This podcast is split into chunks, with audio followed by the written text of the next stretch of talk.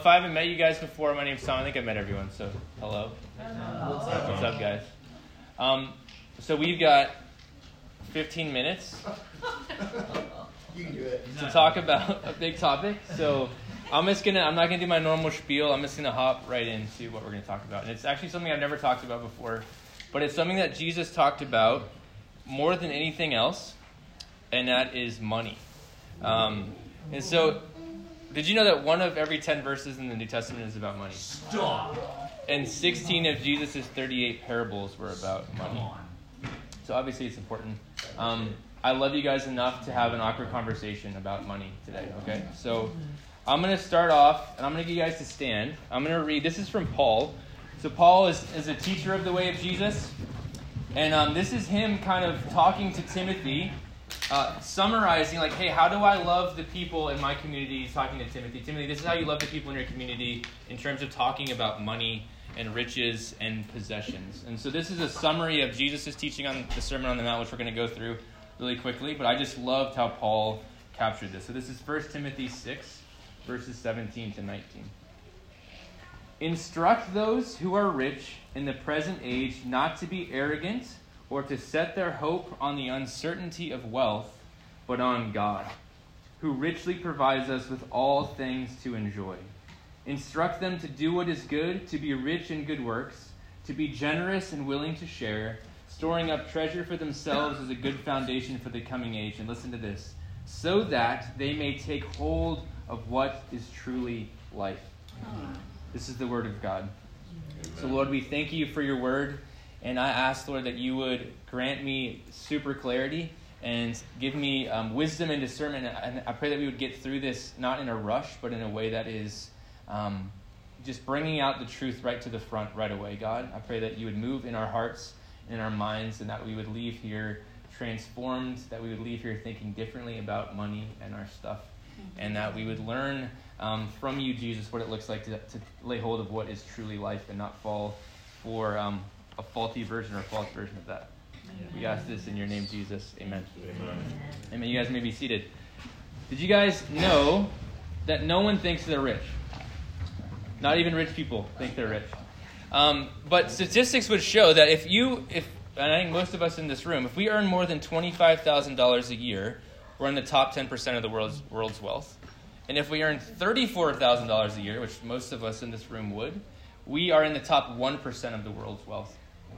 And so when Paul is talking about, hey, these are instructions for the rich, we have to listen up. This is important for us to hear.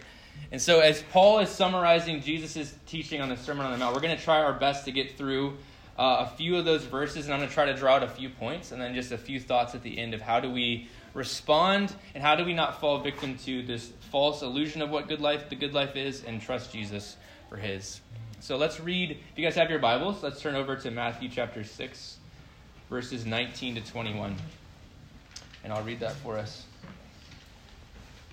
So Jesus says this Don't store up for yourselves treasures on earth where moth and rust destroy, and where thieves break in and steal, but store up for yourselves treasures in heaven where neither moth nor rust destroys, and where thieves don't break in and steal. Listen to this For where your treasure is, there your heart will be also. Let me read a paraphrase. This is from John Mark Comer. It's, I think it's the next slide, Katie. Oh, next one. Oh, this one? Yes. This is this is a summary of this. Basically, don't invest all your time and energy and money in things that get old and rust and go out of style and can be snatched from the back of your car if you park too far from the street lamp. Instead, put your life into things that matter, like your relationship with God and life in His kingdom, because where you put your resources is where you put your heart. It's the steering wheel to your engine of desire. Uh, Josh last week reminded us that our affection leads us to our allegiance. And so, where, where we place our allegiance is where we're going to find our hearts. And so, Matt Chandler says this about money and possessions. He says, Whatever is uppermost in your affections is your God and will shape every aspect of your life. So, if we hold money and possessions as a treasure, it can easily shape our lives away from God and His kingdom. See, money and possessions can set the direction of your life in a greater way than you realize. And it's uh, is it leading us towards the life that is truly life, or is it leading us towards a version of life that the world is presenting us as ultimate? Is the question. And so it's not bad to have stuff, so I want to be clear about that. It's just the challenge here is do we have the right attitude attitude toward what we have? See, Jesus is warning us about getting our total satisfaction from things in this world, things that will ultimately break and fall apart and rust and be destroyed. And see, things are not just things often, things can be identity markers and give us a sense of significance and purpose and identity. So that's the, the competition that's going on. Are we going to find our identity in what we were singing this morning? The fact that I am a child of God who has given me all that I could ever ask or need? Or are we going to find it in the shoes that we wear or the car that we drive or the people that we hang out with?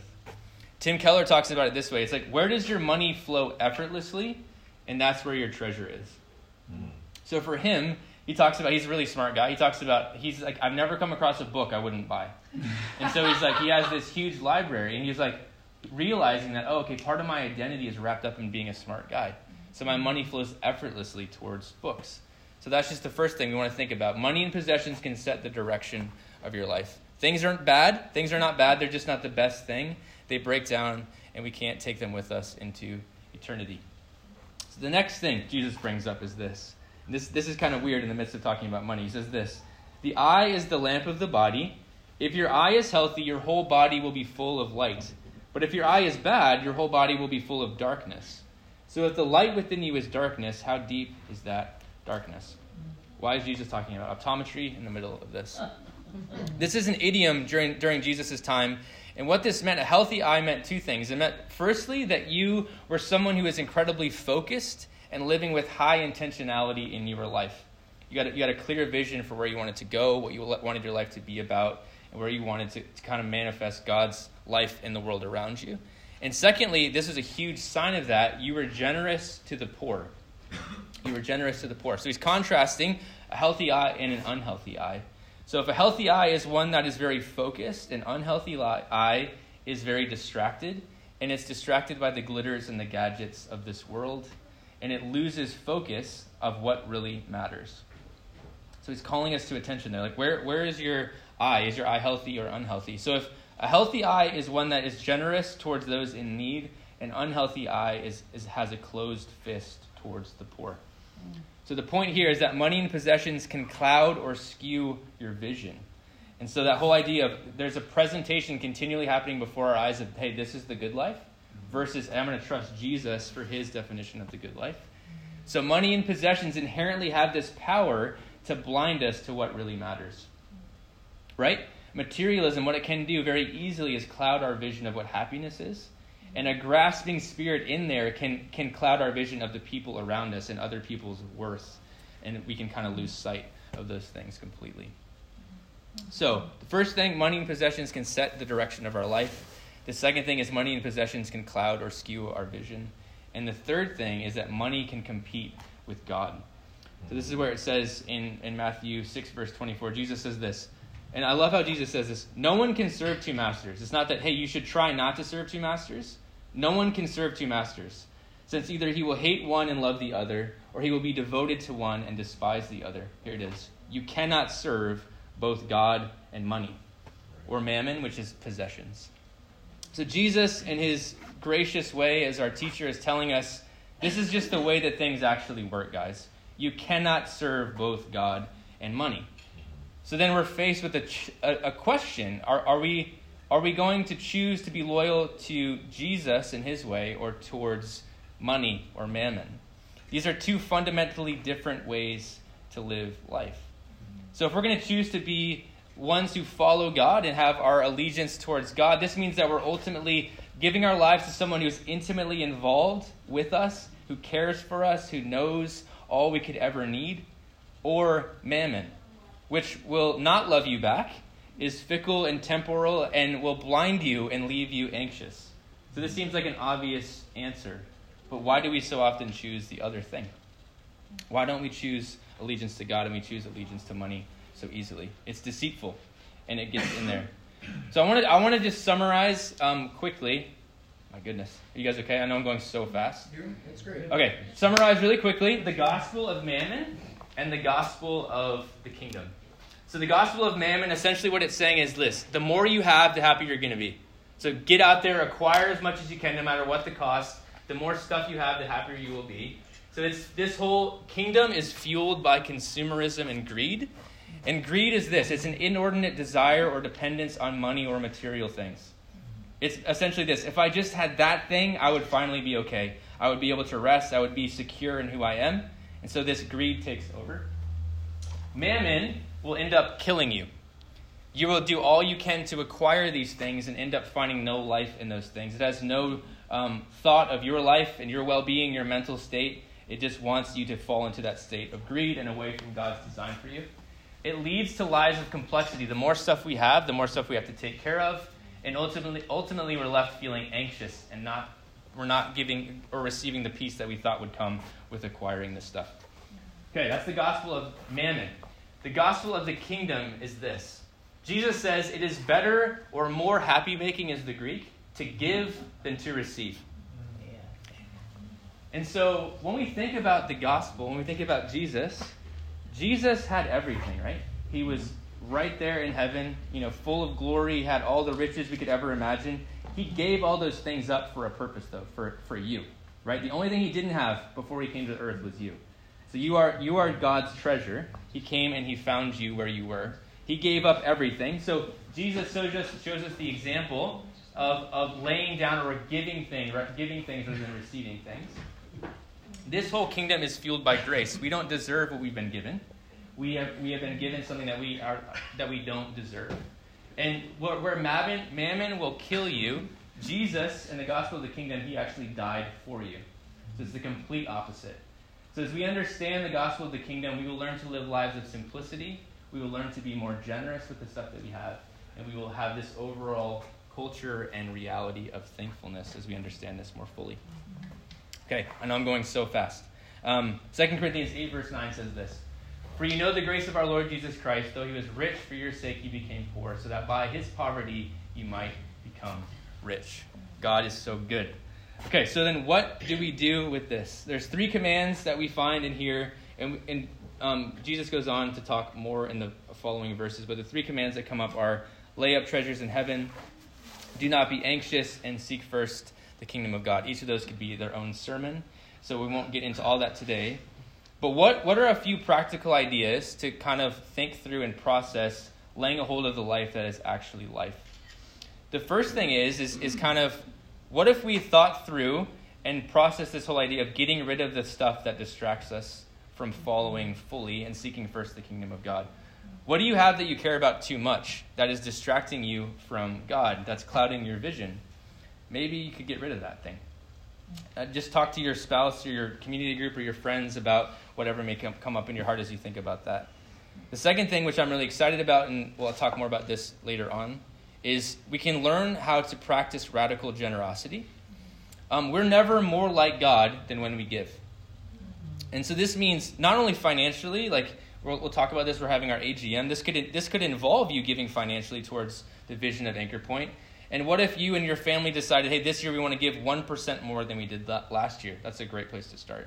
What if you think about your time more generously? Like, where are you spending time um, on yourself that you could be giving to the people in our community or those around you? What about your talents or your gifts? How could you learn to give those away rather than to hoard them for yourself? And finally, how do you learn to embrace a lifestyle of simplicity? See, Jesus summons us to simplify our lifestyle so that we can focus on the kingdom, so that we can lay hold of that which is really life. Scot McKnight says it this way This makes me think that sim- simplification is the natural response to a kingdom vision. In that kingdom, we won't be hoarding or storing up treasures, but instead living in the bounty of God's gracious provision so we can enjoy what He wants for us to serve God and to serve others. Sounds familiar, right? The greatest commandment. So, as we close, guys, that's the world's fastest sermon ever on money. Um, God, God, I, I, the, the, the main idea is I really sense that God is wanting to make us a, gen, a generous people. Um, that as we learn and are saturated more by the gospel, as we see his picture of what life really is, that we're going to become a more generous people. So I want to read this over you. This is a picture of what generosity looks like in a group of people who are following Jesus. So this is from Acts chapter 4. And I'll just pray for us, and then we'll quickly transition into our AGM. Thank you for listening. I hope your heads aren't spinning. But here we go. Let's believe that this is what God wants to do in us. Um, when they had observed the boldness of Peter and John and realized that they were uneducated and untr- oh, sorry, wrong, wrong verse. Um, now the entire group of those who believed were of one heart and mind, and no one claimed that any of his possessions was his own, but instead they held everything in common. With great power, the apostles were giving testimony to the resurrection of the Lord Jesus, and great grace was on all of them. For there was not a needy person among them, because all those who owned lands or houses sold them, brought the proceeds of what was sold, and laid them at the apostles' feet. Then was then this was then distributed to each person as any had need.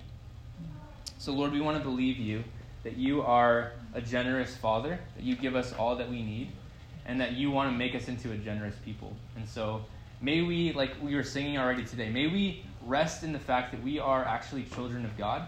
That God, you own the cattle on a thousand hills. You have everything that we could ever stand in need of. And so may we learn to trust you and learn how to share what we have. Lord, we you know everything that you've done to us and for us, you now want to do through us. So you've given us lavishly um, a new life that you're wanting us to steward well. And so would you show us how to do that? And may we become a community, Lord, that is learning to meet needs, that is learning to be radically generous, that is learning to live simply, and that is learning to not hold on to stuff as, as tight as we have in the past. So um, we need your help to do that. So, Holy Spirit, come and move um, amongst us. And may you make us um, more into the image of Jesus day by day. We love you and we pray this all in your name, Jesus. Amen. Amen. Amen.